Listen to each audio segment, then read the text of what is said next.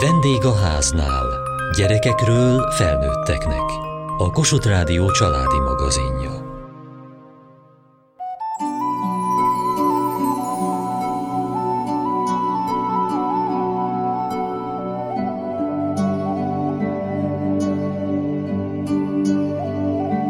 Értékes vagyok? Lehet engem szeretni? Nem csak gyermekkorban merülnek fel bennünk ezek a kérdések, ám akkor vésődnek belénk azok a tapasztalatok, melyek alapján megadjuk magunknak felnőttként is a választ mindezekre. Szerencsére olyan minta is létezik, vagy önismereti munkával kialakítható, amely azt üzeni, bízom magamban, és benned is.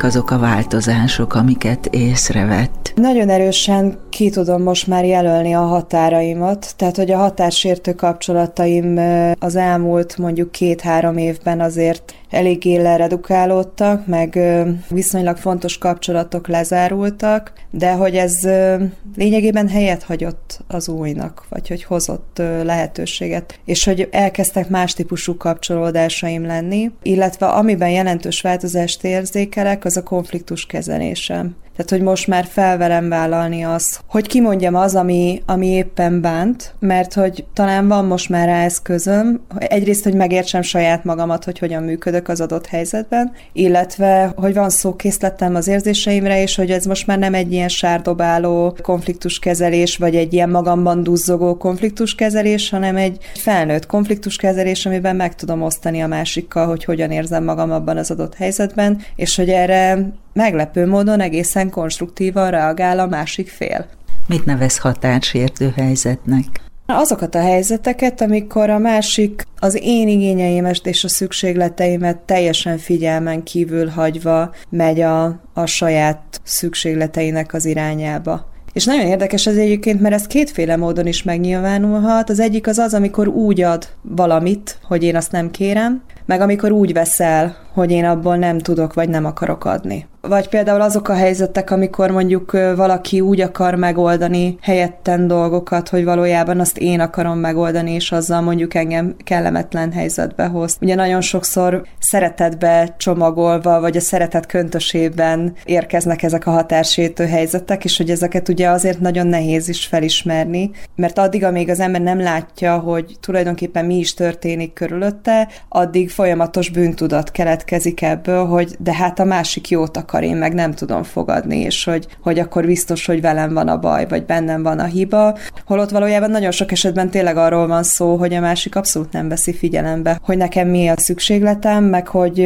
meg hogy mit tudok mondjuk adott esetben elfogadni, vagy mi az, ami már kellemetlenül érint, hogy, hogy el kell, hogy fogadjam a másiktól. És akkor most hogyan változott, hogy ezekben a helyzetekben mit csinál? Hát ezekben a helyzetekben most már ezt ki tudom úgy fejezni, hogy ne bántsam a másikat, meg hogy értse.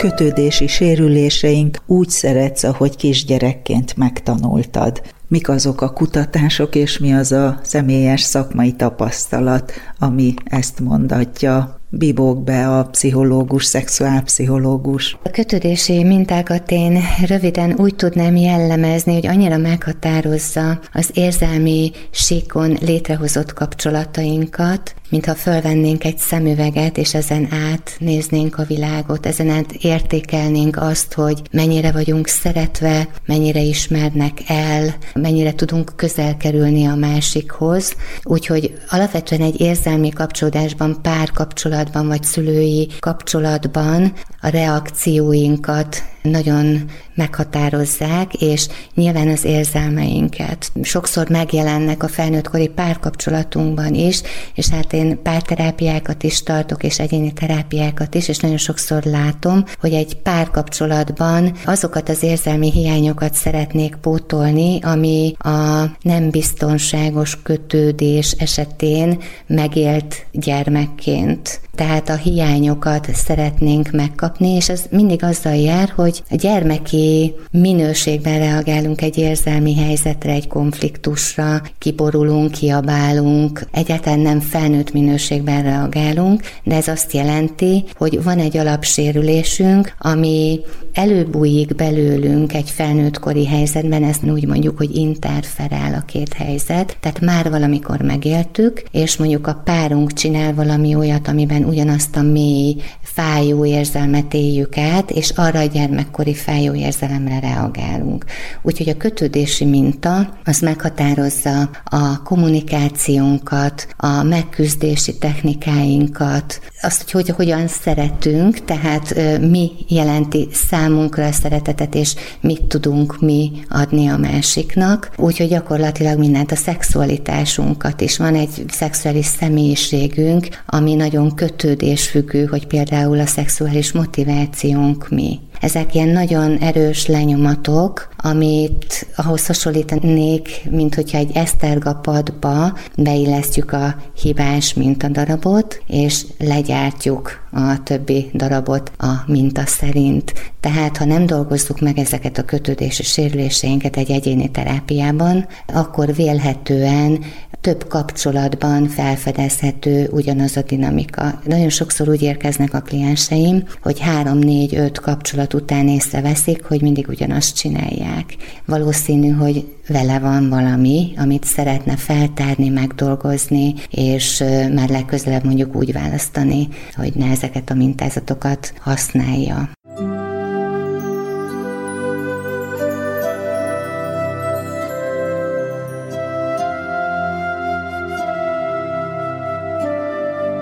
Hogyan esik jól szeretetet kapni, vagy adni? Én akkor vagyok jól szeretve, hogyha figyelembe vannak véve az igényeim, úgy, hogy közben a másik is elmondja ugyanezt nekem, vagy hogy megkapom azokat a, az információkat, ami ahhoz kell, hogy én is tudjam őt jól szeretni, és hogy, hogy ezek találkozzanak.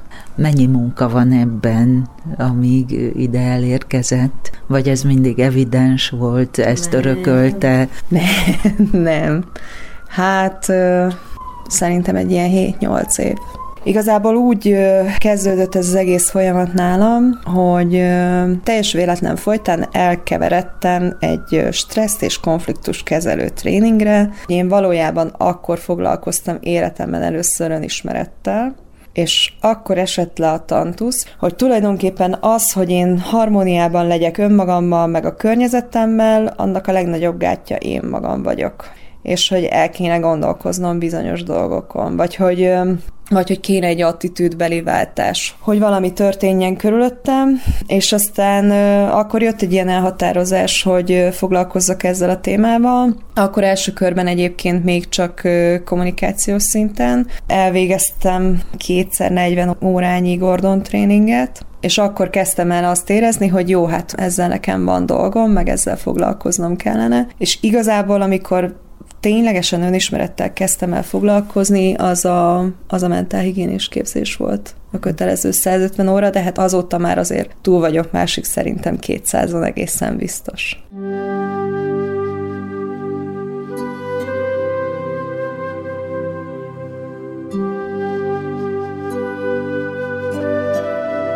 Vegyük akkor sorra, hogy mikről is van szó tulajdonképpen. Többféle kötődés van, én három fő kötődést különítenék el.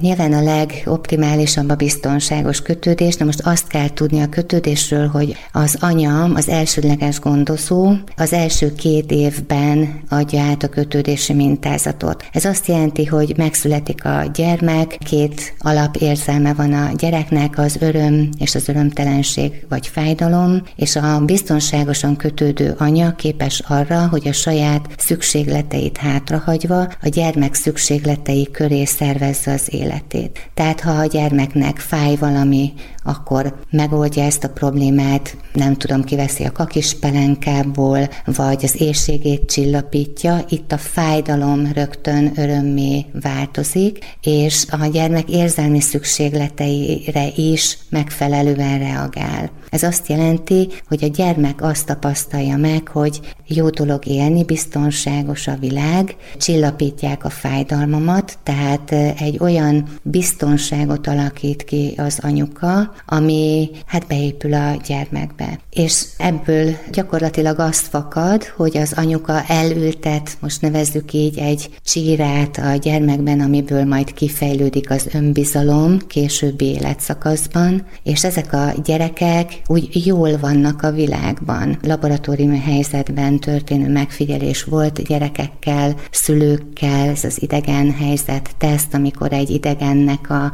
jelenlétét is vizsgálták, hogy hogyan reagál a gyermek, és a biztonságosan kötődő gyermek képes arra, hogy megnyugodjon, amikor az anya vele van. Tehát az anya megjelenése biztonságot adó és megnyugtató. A biztonságosan kötődő gyermek egy idegen jelenlétében nem fog pozitívan reagálni, sírni fog, viszont ha megjelenik az édesanyja, akkor ismét megnyugszik. Hét hónapos korban, amikor a baba az első önálló törekvését megéli, hogy elkezd mászni, tehát az első autonómia megjelenése ez, és mondjuk az anya nagyon félti, óvja, nem menj el, vagy éppen rémülten nézi, hogy hogyan mászik a gyermeke, akkor a gyermek érzi, hogy anyának ez nem jó. Tehát szorong az anyuka. Éppen ezért ő vissza fog mászni az anyukához, tehát kaphat egy olyan üzenetet, hogy félelemmel teli a világ, anya aggódik, mindentől félt engem, és van a gyermeki működésnek egy olyan mozgató rugója, hogy hihetetlen receptorokkal leképezik az anyának a szükségletét, tehát hogy anyának mi a jó, anya mikor örül, és elkezdenek azt szerint viselkedni. Ha anya annak örül, hogy én ott csücsülök a lábánál, akkor ez a gyermek nagyon nehezen fog eltávolodni az anyukától, ő lesz a szorongó ambivalens kötődő. A szorongó ambivalens kötődőnél az anyuka nem konzekvensen reagál a gyermek jelzéseire, tehát van, hogy nagyon odaadó és kielégíti a gyermek szükségletét, de van, hogy pont a saját szorongásából, vagy rossz kedvéből, vagy bizonytalanságából fakadóan nem képes ezt mindig adekvátan tenni. Így a gyermekben nem alakul ki az a biztonság, hogy biztos, hogy anya segít nekem és csillapítja az érzelmi szükségleteimet, vagy a fájdalmamat.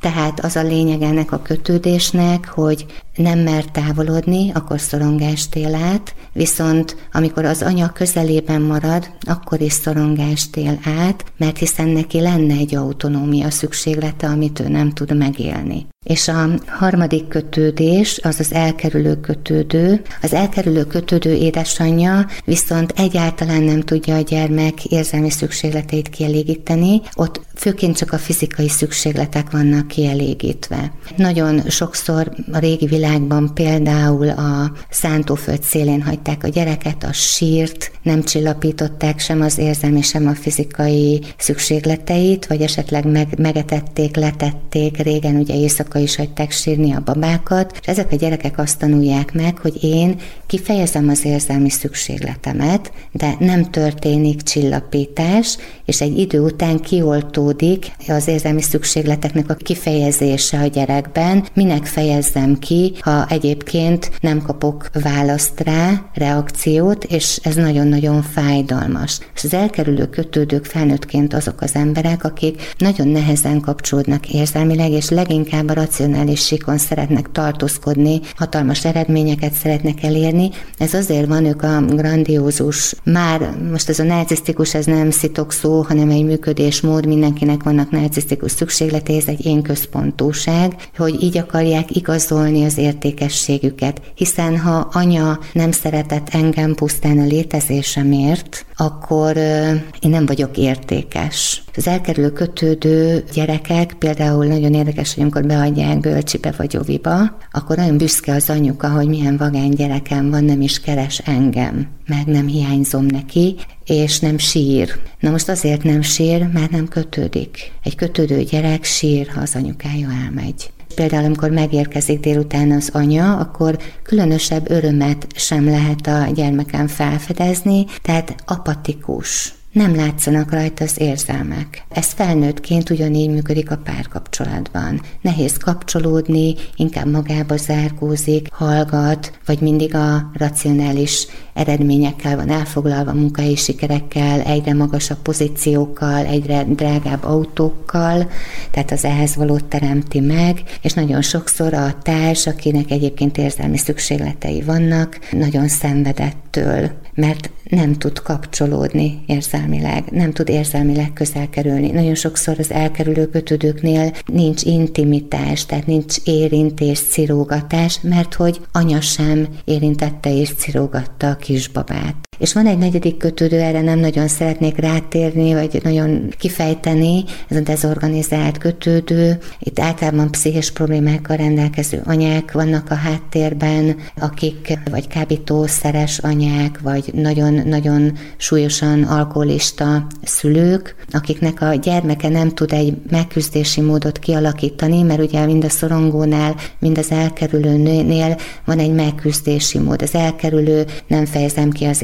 érzelmemet, ezáltal kevésbé fáj, a szorongó pedig az, hogy mindig közel maradok, és közelséget és biztonságot keresek. Ez a megküzdés a dezorganizált kötődőnek azért nagyon nehéz, mert nem tud egy megküzdési módot kialakítani, mert az anyukának teljesen hektikus a reakciója, kiszámíthatatlan, nem reagál, vagy nagyon durván reagál, és a gyerek tele van félelemmel, és felnőttként is teljesen irreleváns módon reagál helyzetekre. Neki nagyon nehéz egyébként párkapcsolatokat kialakítani, mert nincsenek mintái. Tehát gyakorlatilag annyira hektikus kapcsolatban nőtt fel, amiben nem tudtak mintázatok kialakulni, és egyszer így reagál, egyszer úgy, amit nyilván a partner sem igazán tud tolerálni. Úgyhogy hát nem is nagyon képesek ők párkapcsolatra.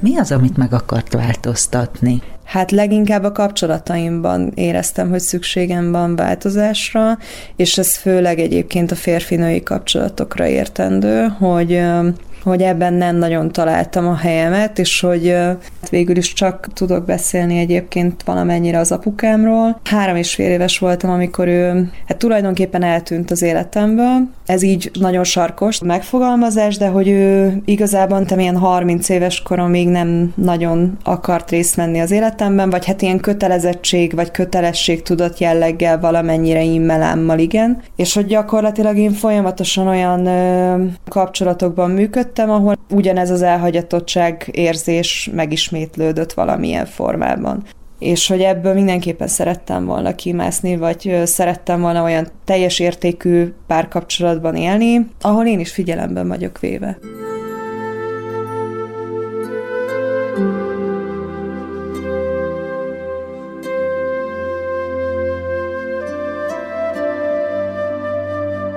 Százalékokat én most nem tudnék felelősen mondani, de az tény, hogy a biztonságos kötődőből van a legkevesebb. A biztonságos kötődő arra képes, hogy kifejezze a saját szükségleteit felnőttként, partner legyen a közös megoldásokban, kompromisszumos megoldásokban, fontos a másik jól léte is, nem csak az enyém, és van egy olyan élni akarás, egy pozitív életszemlélet, egy bizalom a világban, és a másik emberbe vetett bizalom is ott van, hogy nagyon konstruktív szemléletűek és megoldásokra törekszenek. Párkapcsolatban egy biztonságos kötődő, az gyógyító egy másfajta kötődő részére. Na, ők vannak a legkevesebben. Nyilván az a kérdés a következő, hogy akkor hogyan tudunk biztonságosan kötődő gyermekeket nevelni? Úgy tudunk biztonságosan kötődő gyermeket nevelni, először is, hogy mi is rendben vagyunk. Tehát egy szorongó ambivalens anyuka nem fog tudni biztonságosan kötődő gyermeket nevelni,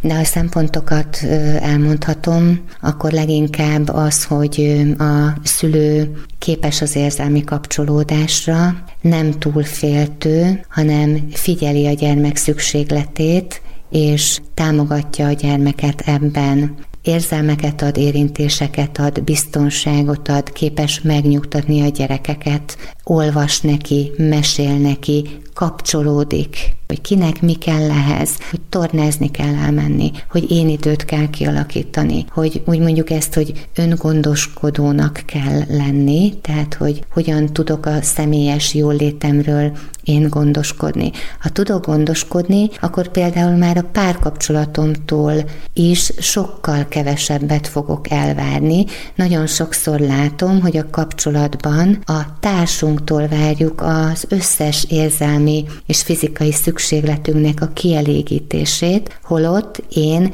nagyon sok mindent meg tudok magamnak adni, és ezt nem teszem, akkor az összes szükségletemet vagy a gyerekemmel fogom kielégíteni, és nem fogom engedni érzelmileg leválni, mert ő adja meg nekem az érzelmi, és akár az intimitás kielégülését, mert hát kézben tartom, közel tartom, vagy a férjem vérét fogom szívni, hogy mi az, hogy nem dicsérsz meg, mi az, hogy nem figyelsz rám, új ruhát vettem föl, miért nem látod meg, miért nem adsz pozitív visszajelzést a vasárnapi ebédre, úgyhogy akkor tőlük akarom mindazt megkapni, amit én magamnak nem adok meg. A lényeg, hogy egy jól lévő édesanyja tud biztonságosan kötődni, tehát nagyon fontos az az egység, hogy egyensúlyban legyen az én jólétemért megtett dolgok a saját életemben, a gyermekemmel való foglalkozás, és ha már elmegyek dolgozni,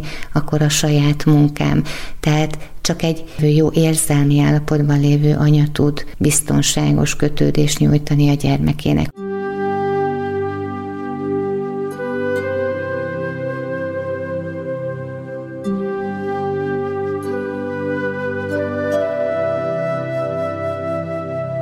Kövessék műsorunkat podcaston, vagy keressék adásainkat a mediaclick.hu internetes oldalon. Várjuk leveleiket a vendégháznál kukac mtva.hu e-mail címen. Műsorunk témáiról a Kossuth Rádió Facebook oldalán is olvashatnak. Elhangzott a vendégháznál. A szerkesztő riporter Szendrei Edit, a gyártásvezető Mali Andrea, a felelős szerkesztő Hegyesi Gabriella.